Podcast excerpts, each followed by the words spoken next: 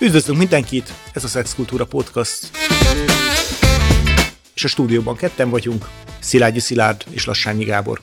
Mai adásunk apropóját egy cikk szolgálja, amit, ha jól tudom, neked egy ismerősöd írta, be tulajdonképpen egy, az apropója egy amsterdami utazása volt, ahol tulajdonképpen azt a kérdést feszegette itt a amsterdami piros lámpás negyedben tett látogatása kapcsán, hogy mondjuk mi a különbség például mondjuk egy iráni jellegű elnyomó rendszer között, ahol a nőknek a viselete, a nyilvános megszólalása, vagy bármifajta ö, nyilvános fellépése is erősen korlátozva van, és a között a szabadságjogok között, hogy bizonyos helyeken pedig a prostitúció teljesen szabad. Vagy létezik ebbe szabad döntés, mennyire korlátozza ez akár a nőknek a jogát, és egyáltalán hogy állunk magával a prostitúció kérdésével.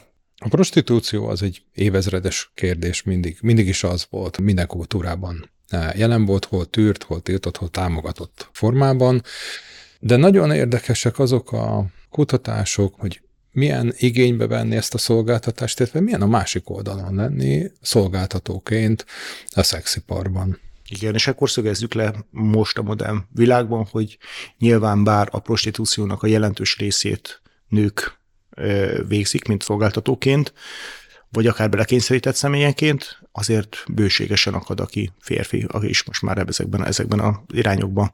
És ott is ugyanúgy megvannak a szolgáltatók között, akik mondhatjuk azt, hogy saját döntésből vannak benne, és azok, akik többé-kevésbé belekényszerültek. És hát alapvetően ugye a modern, akár feminista ö, kritikája magának a prostitúciónak és a vitája az itt alapvetően egy, egy ponton húzódik meg, hogy dönthet-e valaki úgy szabadon, hogy mondjuk a testét, a szexualitását áruba bocsátja. Vagy pedig ez egy szigorúan tiltott dolognak kéne lenni, vagy pedig egy fajta fölszabadító dolog, és szabadon kell erre kereteket adni. Nyilván a mostani adásunkban erre nem fogunk tudni megfelelni, viszont azokat a motivációkat és azokat a tapasztalatokat érdemes szerintem átbeszélni, ami akár a fizető szexualitásnak egy része lenne. Ezt a témát már egy picit korábban érintettük, amikor beszéltünk itt a szexuális segítőkről. Én azt gondolnám, hogy maga a prostitúciónak ö, nyilván nagyon sok szintje van. És ezeket a szinteket talán érdemes átfutni.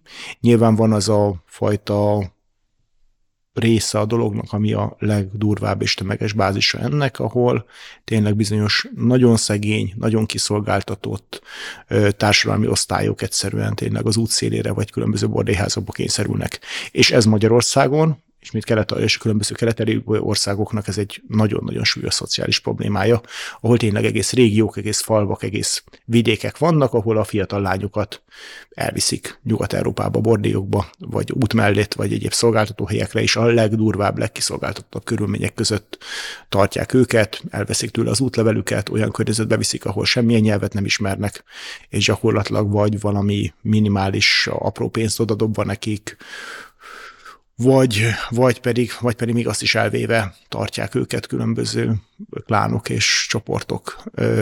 Ez nyilván ennek az alja, ennek megvan ugyanennek a magyarországi szolgáltatóipara is, ahol amik elsősorban utak, meg nagyon-nagyon rossz minőségű lebújok szintjén van, vagy hát ilyen bordélyházak között, és nyilván e fölött léteznek már más szintek is, ahol adott esetben lakásokban lányok együtt bérelnek, akár véd, védő őrizet mellett lakásokat, vagy pedig van annak a csúcs szintje az az eszkortozás, ahol tulajdonképpen szállodában, turizmusban, vagy pedig kifejezetten felsőbb társadalmi osztályoknak szolgáltatnak, de elég drága áron, és akkor ennek a intézményesített formájába jött be szerintem a 2000-es években ez a bizonyos megszépítése ennek a dolognak ezekkel a sugar daddy, meg hasonló rendszerekkel, ahol, aminek ugye a rendszere az az lenne, hogy tulajdonképpen egy ilyen prostitúció, de egy kicsit átkeretezve ilyen támogatott barátnő, barátnő feelinggel általában egy idősebb férfi, vagy, vagy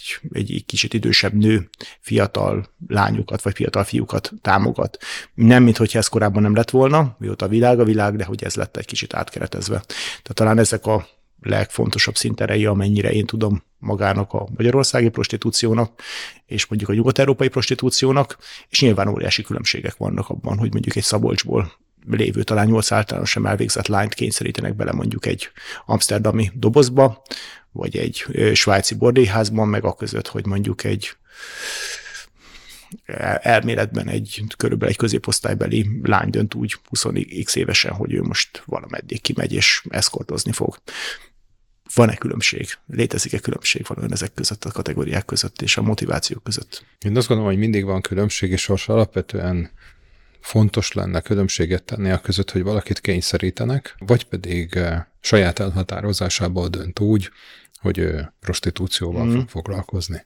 De a kényszerítés az gyakorlatilag bűncselekmény, az emberkereskedelem, azt nagyon szigorúan bünteti a törvény, és azt gondolom, hogy nagyon helyesen Viszont van egy olyan réteg, amit te is mondtál, hogy középosztálybeli lányok, ezek a sugar daddy kereső oldalakon, nem csak hogy középosztálybeli lányok, hanem magas presztízsel, tehát magas anyagi háttérrel rendelkező lányok is beálltak prostituáltnak, nagyon sokáig főleg azt vizsgálták, hogy kik azok a férfiak, most akkor beszéljünk férfi-nő relációról, mm. kik azok a férfiak, akik igénybe veszik a prostituáltak szolgáltatásait, és itt is nagyon sokféle e, indok van. Alapvetően, és erről már sokszor beszéltünk, hogy e, az, a szexualitásnak az egyik legfontosabb e, aspektusa az intimitás megélése, és a prostituáltnál azt a fajta biztonságot meg lehet élni, hogy én nem, nekem nem kell udvarolni, nekem nem kell energiát befektetni, én egyszerűen egy testi aktusra korlátozom e, ezt a fajta e, szexualitást, és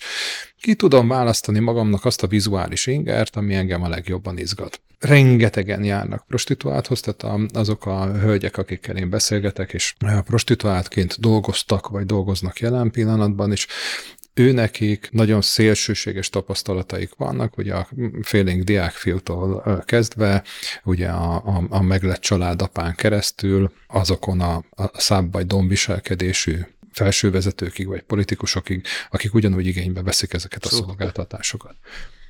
Viszont van egy nagyon érdekes dolog, hogy mostanában kezdték el kutatni, hogy ki megy prostituáltnak. Uh-huh. És itt azt gondolom, hogy nem feltétlenül az dönt, hogy, ki, hogy honnan jön valaki, uh-huh. hanem az, hogy milyen gyerekkori sérüléseket szenvedett. Aha.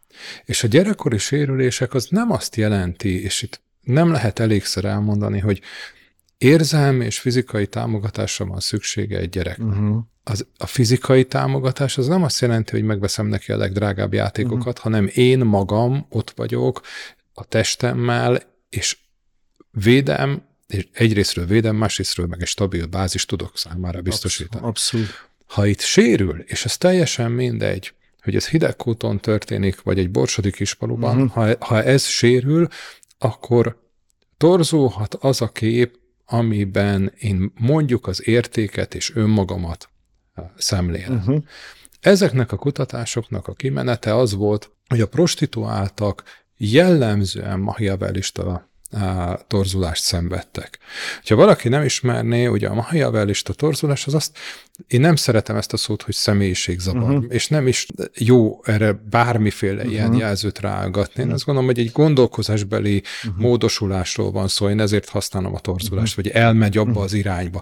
A machiavellista gondolkozásmód, mondjuk így, az azt jelenti, hogy a pragmatizmus kerül előtérbe. Magyarul ő nekik az a fajta érzelmi viszonyulás egy másik emberhez, amelyik azt mondatja, hogy hát mégis nekem van egy testem, van egy kapcsolatom egy másik emberrel, az alárendelődik azoknak az előnyöknek, amit egyébként ebből meg lehet uh-huh, szerezni. Uh-huh. És ebből a szempontból egy nagyon érzékeny területhez érünk, hiszen az történik, hogy van egy gyerekkori sérülés, uh-huh. ami miatt ez kialakul, tehát azt lehet mondani, hogy van egy olyan fájdalom, aminek, ami, aminek az elnyomására létrejött egy olyan megküzdési stratégia, mint a machiavellista gondolkozásmód, attitűd, és ez, e, és ez károsítja a személyiséget, de azt is lehet mondani, hogy mivel ez egy, ha felnőtt emberek végzik ez alapján a tevékenységüket, mm ott már azt gondolom, hogy megjelenik az a fajta egyéni felelősség, hogy fölismerem, hogy mi az, amit én teszek, és mit kezdek én ezzel. Uh-huh. Ezek nagyon izgalmas dolgok, és egyébként a, azt, amit mondtál itt a példaként, ami nyilván nem egy meghatározó, nagyon jelentős százaléka a prostitúcióban dolgozóknak, hanem nyilván ez egy nagyon pici része, de hogy Nyilván van, aki abszolút rászorul anyagilag, és kiszolgáltatott szinten van, van, aki egyfajta döntés azt mondja, hogy ezzel egy életminőséget tudok ugrani, bár elmehetnék dolgozni valami fizetésért, de én most más, már ki akarok törni, és ezen, ezen módon akarok egy jóval jobb minőségi életet megteremteni. És van egy olyan része, ami, ami egyébként tök izgalmas, és eszembe jutott egy történet róla, hogy, hogy valóban van olyan ember, aki, aki nem szorulna rá anyagilag erre, és mégis ezt választja. Tehát egy konkrét történetet egy ismerősen mesélt el, akinek volt egy, volt egy kapcsolata egy fiatal, nagyon-nagyon attraktív 20 éves lányjal, és hát ilyen sugárdedi viszonyban volt a leányzóval, aki, aki intelligens volt, talán egyetemet is végzett, vagy végez, és uh, utólag kiderült, vagy közbe kiderült, hogy gyakorlatilag olyan családi háttere van, ahol, ahol gyakorlatilag a családja a illetőnél, aki, ismerősömnél, aki szintén nagyon jó anyagi körülmények között van, magasabb pozícióban van. Tehát, hogy olyan kocsik és olyan, olyan anyagi körülmények vannak a lány hátterében, amihez egyébként hozzáfér, tehát nem az, hogy ki lett zárva ebből a dologból, és mégis valamiért az a tudat, hogy le van rakva az asztalára, nem tudom én, alkalmanként 30 ezer forint vagy 50 ezer forint, az, az neki egyfajta tevékenység, amiben ő is szabadon dönt, és közben éli az életét, de ez ez valami mégis egy olyan megélés számára, hogy akkor én ezt most csinálom, vagy csinálhatom, megtehetem. És hogy, mi, és hogy vannak ilyen, ilyen furcsa motivációk is. Nem, ez ugyanaz a motiváció, Igen. mint amiről én beszélek. Uh-huh. A korai gyerekkori sérülések, amik alapvetően befolyásolják uh-huh. azt, hogy mi miképpen gondolkozunk uh-huh. magunkról, és miképpen uh-huh. gondolkozunk a világról, ezek közül nagyon sok például pont abból eh, fejlődik ki, uh-huh. hogy a határok azok nagyon elmosódnak uh-huh, gyerekkorban, uh-huh. egyrésztről, másrésztről pedig anyagiassá válik uh-huh. az a fajta szeretet kifejeződés, uh-huh. amivel én a vonzalmamat, szeretetemet, megbecsülésemet fejezem ki a gyerek iránt. Tehát pont azok lesznek a legsérülékenyebbek, akiknek a szülei egyébként aránylag jó módban élnek, nagyon a, a szeretetüket, az idő uh-huh. helyett, az együtt töltött uh-huh. idő helyett Aha. egyébként anyagiakkal próbálták kifejezni, és emellett eh, a határok, a megszabott határok, azok nagyon változóak aha. voltak, tehát egyszer megengedték, megengedtek valamit, majd utána aha, uh, aha. ugyanazt, vagy egy nagyon hasonló dolgot pedig szigorúan aha. fogtak. Most mondok egy konkrét példát hogyha valakinek mondjuk az van gyerekkorában, hogy azt mondják, hogy már pedig neked most itt el kell mosogatni, és addig innen nem mész el, amíg el nem uh-huh. mosogatsz, majd utána két napig meg se kérdezik, hogy hol volt, ez például ezeknek a határoknak aha, a, aha, a, a fluiditása. Aha, aha, aha. És akkor az, aki mondjuk egy ilyen gyerekkor után mondjuk luxus eszkort lesz, és mondjuk százer forintokat keres alkalmanként, az mit él meg ettől? Mit, mit kap meg ettől? Ettől, ettől, ettől az állapottól, vagy ettől, ettől a tevékenységtől. Ugye egy normatív agya nagyon nehéz megérteni mm. egy olyan gondolkozásmódot, ami viszont számára normatív. Mm. Mm. És itt azt kell, hogy mondjam, hogy itt különböző érzetekről uh-huh, uh, van szó. Ami számunkra fölfoghatatlan, az számára teljesen normatív. Uh-huh. És erre, erre mondtam azt, hogy az érzelmek, ugye az, az érzetek, az érzelmek, a magamhoz és a máshoz való viszonyulás helyét azt a pragmatizmus váltja föl. Ez, ez az hát, ismerős hogy, minta valahol számára? Igen. Uh-huh. Hogy, tehát, hogy mi, mi, miért ne adnék az életemből fél órát, vagy egy órát százer forintért? Egy estét, igen. Vagy, ez egy, számára nem kérdés. A pragmatizmus itt azt jelenti, hogy, hogy az előnyökért való mérlegelés, az, az nélkülzi, vagy nagyon csekély mértékben aha. van jelen az a fajta erkölcsi normatíva, ami mondjuk bennünk, bennünk van. Aha, aha, aha, aha. Ezekben a területeken én nem nagyon hiszek abban, hogy kifejezetten kulturálisan tekintünk mondjuk így az emberiségre, hogy léteznének alapvető teljes erkölcsi, erkölcsi szabályok, vagy egységes erkölcsi szabályok. Nyilván ebben valószínűleg nincsenek, nincsen, ebben nincsenek. Nyilván itt azért mind kulturálisan nagyon függő, hogy hol és mit, mit mit normatívnak mi az, ami, ami szabályokon belül, de megengedhető, és mi az, ami teljes mértékben tiltott. De, de visszatérve a prostitúciónak mondjuk a nem a full erőszakba torkoló és teljes elnyomáson alapuló ö, részébe, ami nyilván destruktív, ami nyilván rombolja a személyiséget, ami a testet rombolja, ami egészségre veszélyes, amiből alapvetően roncs, roncs állapotba kerülnek ki a nőknek a 90%-a, vagy, vagy, vagy akár a közel 100%-a. Azok között, akik, akik hosszabb távon többé-kevésbé döntéshelyzetekben, tehát valós döntéshelyzetekben döntenek amellett, hogy ezt folytatják. Ennek milyen, körül, milyen, milyen következményei lesznek? Vannak, akik ezt szépen utána teljesen le, eljutnak, mit tudom, 35 éves korukból, de hogy jó, ennek most abba hagyom, kiszállok, visszagyűjtöttem egy kocsira, valót, egy lakásra valót, stb. és, és, és boldogan élem a teljes életemet, vagy pedig te láttál erre, erre jó példákat? Igen, én láttam erre jó példát, sőt, az, hogy, hogy én mondjuk tudatosan, és azért kell egy olyan intellektus is, kell egy olyan önreflexió, uh-huh. hogy én ebből ki tudjak szállni, nem, nem ez jelenti a, a problémát, hanem az, hogy én benne vagyok 5-10 évig valamiben, uh-huh. és nyilván főleg itt a, a, a közép vagy felső kategóriáról beszélünk, nagyon sok emberrel kerülök én kapcsolatba. Uh-huh. Én amikor új életet szeretnék kezdeni, uh-huh akkor ezt nem fogom tudni abban a közegben uh-huh. megtenni, ahol én eddig dolgoztam. Uh-huh. Uh-huh. Tehát a jelentős része, én akiket ismerek, azok elhagyták az országot, és máshol uh-huh. élnek, uh-huh. vagy azt csinálták, hogy kimentek 10-15 évre, és akkor jöttek vissza. Uh-huh. Tehát, hogy, hogy itt a nehézséget sokkal inkább az okozza, hogy egy olyan most nyilván azokról beszélek, akik itthon dolgoznak, van a másik mm. kategória, aki, aki kimegy, kimegy, és, és, és utána, a hétvégéket, vagy egy heteket, és akkor... És akkor utána, de hát aki itthon végezte ezt a tevékenységet, annak nagyon-nagyon nehéz utána egy olyan párkapcsolatot kialakítani, ahol nem jön folyamatosan szembe a múlt. Abszolút, abszolút.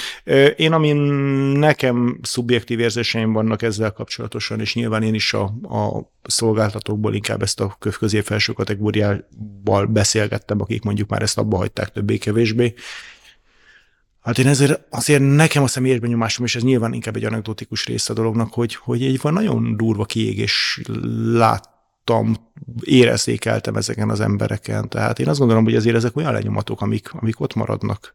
És nyilván nem arról beszélünk, hogy egy-két alkalommal, hanem aki mondjuk hónapokat, éveken át benne volt. Tehát, hogy van valami furcsa kiégettség, eh, ami nyilván nem furcsa, de azokkal az emberekkel, akikkel én, én személyesen ismertem és, és találkoztam, és tudtam, hogy mondjuk hosszabb, hosszabb ilyen epizódjuk volt a múltják, múltjukban. Valami, valami ára ennek biztos, hogy van, Igen. ami, ami amit nem biztos, hogy az, az valószínűleg, valószínűleg az emberek nem nagy része nem is tudja, hogy pontosan mivel fizet, vagy mit, mit fizet meg ezzel. Az összes uh, diszfunkcionális viselkedésünkért megfizetjük az árat. Uh-huh. De amikor benne vagyunk, akkor, akkor mi nem tudjuk fölmérni, hogy ennek mi lesz a következmény. Uh-huh. Az én kedvenc példám az, hogy, hogy ha valaki dohányzik, uh-huh Ugye most már évek óta, amikor megveszi a doboz cigit, akkor arra rá van nyomtatva az, hogy ennek mi lesz a következménye. Uh-huh. Tehát a köz, következményekkel való szembesítés, uh-huh. az ég egyet a világon uh-huh. semmit nem befolyásol a viselkedésen. Uh-huh. Tehát mi hiába tudjuk azt, hogy ennek lesz valamiféle ára, nem vesszük figyelembe akkor, amikor döntést hozunk. Abszolút. Amit te mondasz, az, az a fajta kiégés, én azt gondolom, hogy minket arra terveztek, hogy mi kapcsolatokban éljünk. Uh-huh.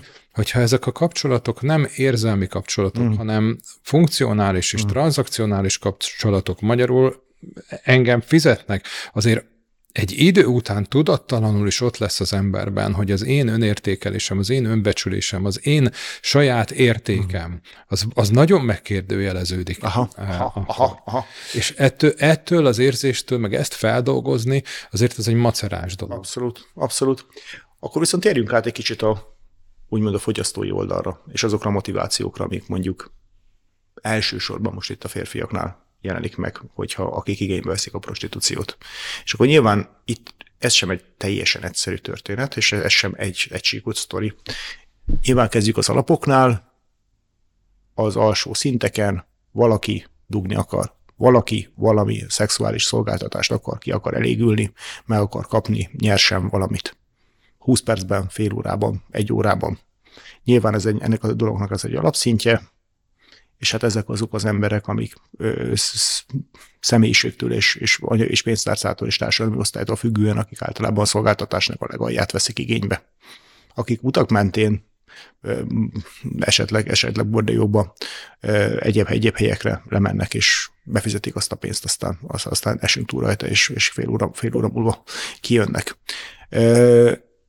Nyilván ez a legegyszerűbb dolog, ez a ez sem gyakorlatilag, gyakorlatilag semmi más, mint a valaki ahhoz hasonló gondon. Nyilván a személyre más, más jelent, mint mondjuk, ha valaki úgy gondol, úgy gondol erre, mint hogyha bemennék a McDonald'sba és ennék egy hamburgert.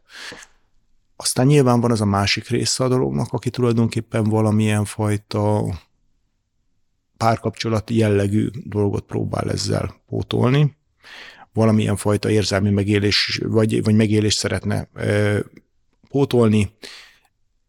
Azért, akik prostitúcióban vannak, és rendszeres kuncsaftokkal dolgoznak, azért be, be, igencsak jelentősen beszámolnak arról interjúkban, egyebekben, hogy hát azért vannak olyan visszatérő vendégeik, akik ilyen kicsit ilyen félig meddig ilyen szereptévesztésben vannak uh-huh. ezekben, a, ezekben a helyzetekben, és vannak, akik erre rájátszanak, vannak, akik tudatosan tartanak távolságot ezektől a kliensektől. Aztán van az a szintje ennek a történetnek, és nyilván ez nem teljesen független az első dologtól, ahol, ahol valaki azt mondja, hogy azért járok, fizetek általában már nem alsó kategóriás prostituáltakat, mert pont azt a macerát, ami, ami a csajozással, ami a párkapcsolattal jár, az a fajta, ami, ami az idő, ami a logisztika, ami az a dolog van, én nem akarom az egészet felvállalni.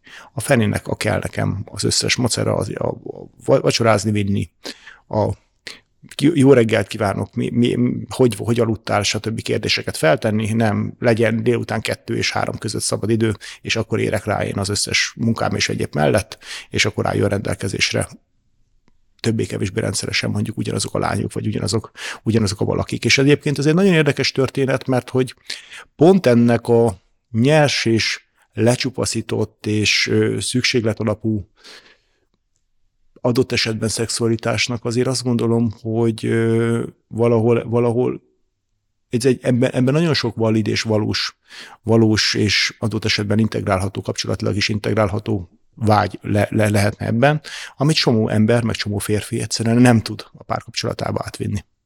És nem tud megélni. Miközben elképzelhető, hogy pont ez a nagyon célfókuszált szex, egy jól kielégítő, jó és kielégítő érzelmi és emberi kapcsolatnak bőségesen meg lehetne a helye.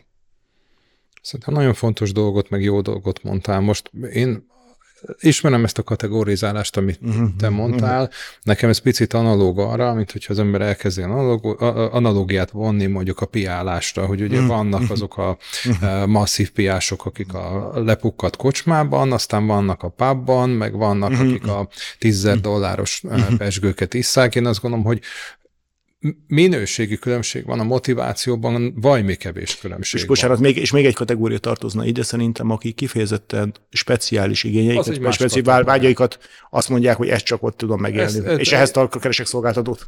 Ez, ez, ez azt gondolom, hogy erről majd még érdemes beszélni, de az előbbi um, gondolatmenetethez Alapvetően két dolog van, ami miatt az emberek járnak prostituáltakhoz, még akkor is, hogyha ez nem tudatosodik uh-huh, benne. Uh-huh. Van egy kötődési zavarunk, uh-huh. zavaruk, arra, van egy kötődési zavaruk, amiről az előző adásban beszéltünk.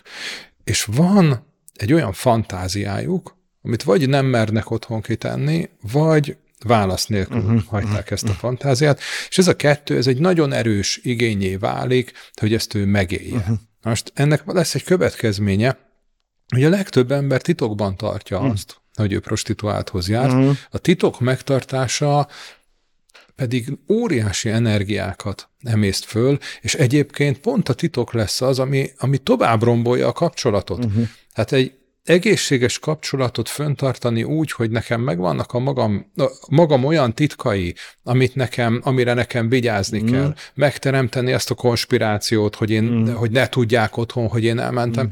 Ennek egyébként a kapcsolatra egy nagyon negatív hatása Abszolút, van. abszolút. Na de visszatérve itt a, itt a motivációkra, ö, Nehéz, nehéz, ez a, nehéz ez a történet, mert nagyon sok embernél megtalálható az a fajta dolog, hogy valahol szétválasztja a élhető, hétköznapi ritu, ritu, ö, viselkedéssel élhető kapcsolatait, és a úgymond szenvedélyes vagy kielégítő szexualitást, és megpróbálja ezt esetleg adott esetben kiszervezni. Itt én biztos, hogy délután kettőkor ez a lány rendelkezésemre fog állni, és, az fog, és úgy fog történni, hogy én szeretném, olyan ruhába fog várni, amiben én akarom, és, és biztos, hogy friss üde, és, és, és csak rám figyelő lesz. És ezt a kapcsolatomban három év után, öt év után én ezt nem fogom megkapni. Miért? Hát ez az. Hogy ez egy, ez egy, de ezért ez egy, ez egy nagyon gyakori gondolkodásmód egy csomó férfi számára. Pont ilyen okok miatt is szervezik ki ezt a, mm. ezt a, ezt a dolgot, ez egy hitrendszer. Először is én azt gondolom, hogy kettőn áll a vásár. Tehát hogy nyilván ismerek én is olyan hölgyeket, akiknek mondjuk a párkapcsolat egészen addig fontos, amíg a házasság mm-hmm. meg nem mhm. történik, és utána mondjuk ők azt gondolják, hogy innentől kezdve Mi? mindent megtettek abszolút, a kapcsolatért. Abszolút. De egy ilyen kapcsolatban mondjuk azt gondolom, hogy egy idő után, hogyha a férj vagy a férfi az a, a, a próbálkozásai azok korrektek, mm. akkor egy, azt gondolom, egy idő után érdemes azt a kapcsolatot lezárni. Hát persze. De nagyon-nagyon sok férfi van, akinek megvannak a maga vágyai, uh-huh. és nem teszi ki ezeket a vágyakat uh-huh. otthon, miközben mondjuk a felesége, az tök nyitott lenne ha, ezekre a dolgokra, és ahelyett, hogy mondjuk elmondaná neki, és soha nem értettem, hogy milyen bátorság kell ahhoz, hogy az ember fogjon, fölhívjon egy vadidegen nőt, lebeszélje vele a találkozót, neki elmondja, azt, hogy mire van szüksége, nyilván azt gondolja, hogy sose fogom látni, de vagy nem fogja látni. Pont ez az lesz, amiről te beszélt, hogy megkapom azt, amire nekem igényem van, és bizony létrejön egy érzelmi kötődés, és, és tök szereptévesztésben lesz, mert azt hiszi, hogy a szeretőjéhez járkál, és a szeretőjéhez még járkál N plusz egy ember, mm. és N nagyobb, mint 20.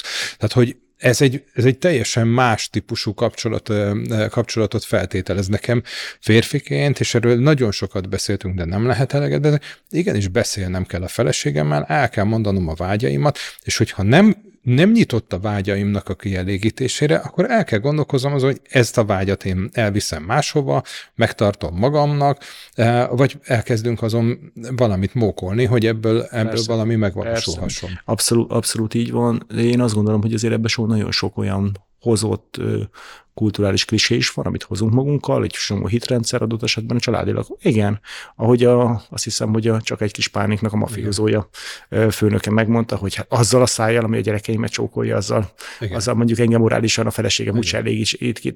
Nyilván ez egy nagyon eclehetős folyamat volt, vagy dolog volt, de elég jól megvilágította azt a dolgot, hogy hát vannak dolgok, amiket nem otthon csinál az ember, pont. Én meg azt gondolom, hogy ezek azok, amiket mi tanultunk, elsajátítottunk, uh-huh. és amit egyszer tanultunk, azt érdemes újra tanulni. Uh-huh.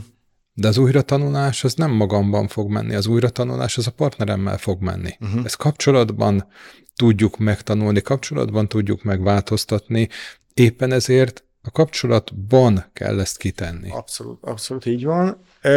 Ezzel együtt én azt gondolom, hogy a prostitúciónak meg lehet egyfajta helye a társadalomban, azokban az élethelyzetekben, azokban a dolgokban, ahol, ahol az embernek azt gondolom, hogy lehet egy valid, valid része az, hogy most nem akar kapcsolatot, ah, most nem akar udvarolni, most, most nem akar, érzi magát érzelmi, érzelmileg alkalmasnak arra, hogy bármibe belevágjon, és adott esetben profi szolgáltatóhoz forduljon, nyilván nem a kiszolgáltatott és, és erőszaknak kitett lányokhoz, és, ha, és azért figyelni kell valóban, hogy, hogy mit, és hogyan, és, és, és, és, és, és mit csinál, mert hogy azért, ami látszólag szép és csillogó, az valójában sokszor abuzált és fenyegetett helyzetben lévő ember lehet.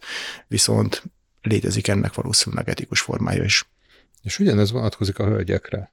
Tehát most már nagyon sok férfi szolgáltató uh-huh. van. Vannak egyedülálló hölgyek, akik, akiknek igenis lehetőségben áll ilyen szolgáltatást igénybe menni, pont akkor, amikor van egy testi vágya, azt a testi vágyat egy kapcsolatban, mert nincs kapcsolata, nem tudja uh-huh. megélni, akkor igenis igénybe tudja venni ezt a fajta szolgáltatást, uh-huh. és azt gondolom, hogy ez teljesen rendben van. És akkor egy kategória volt még, amiről, amit már szóba hoztunk, hogy ugye van egy olyan része is a prostitúciónak, és most itt például a meleg prostitúcióról nem is beszéltünk, hanem csak a heteróknál.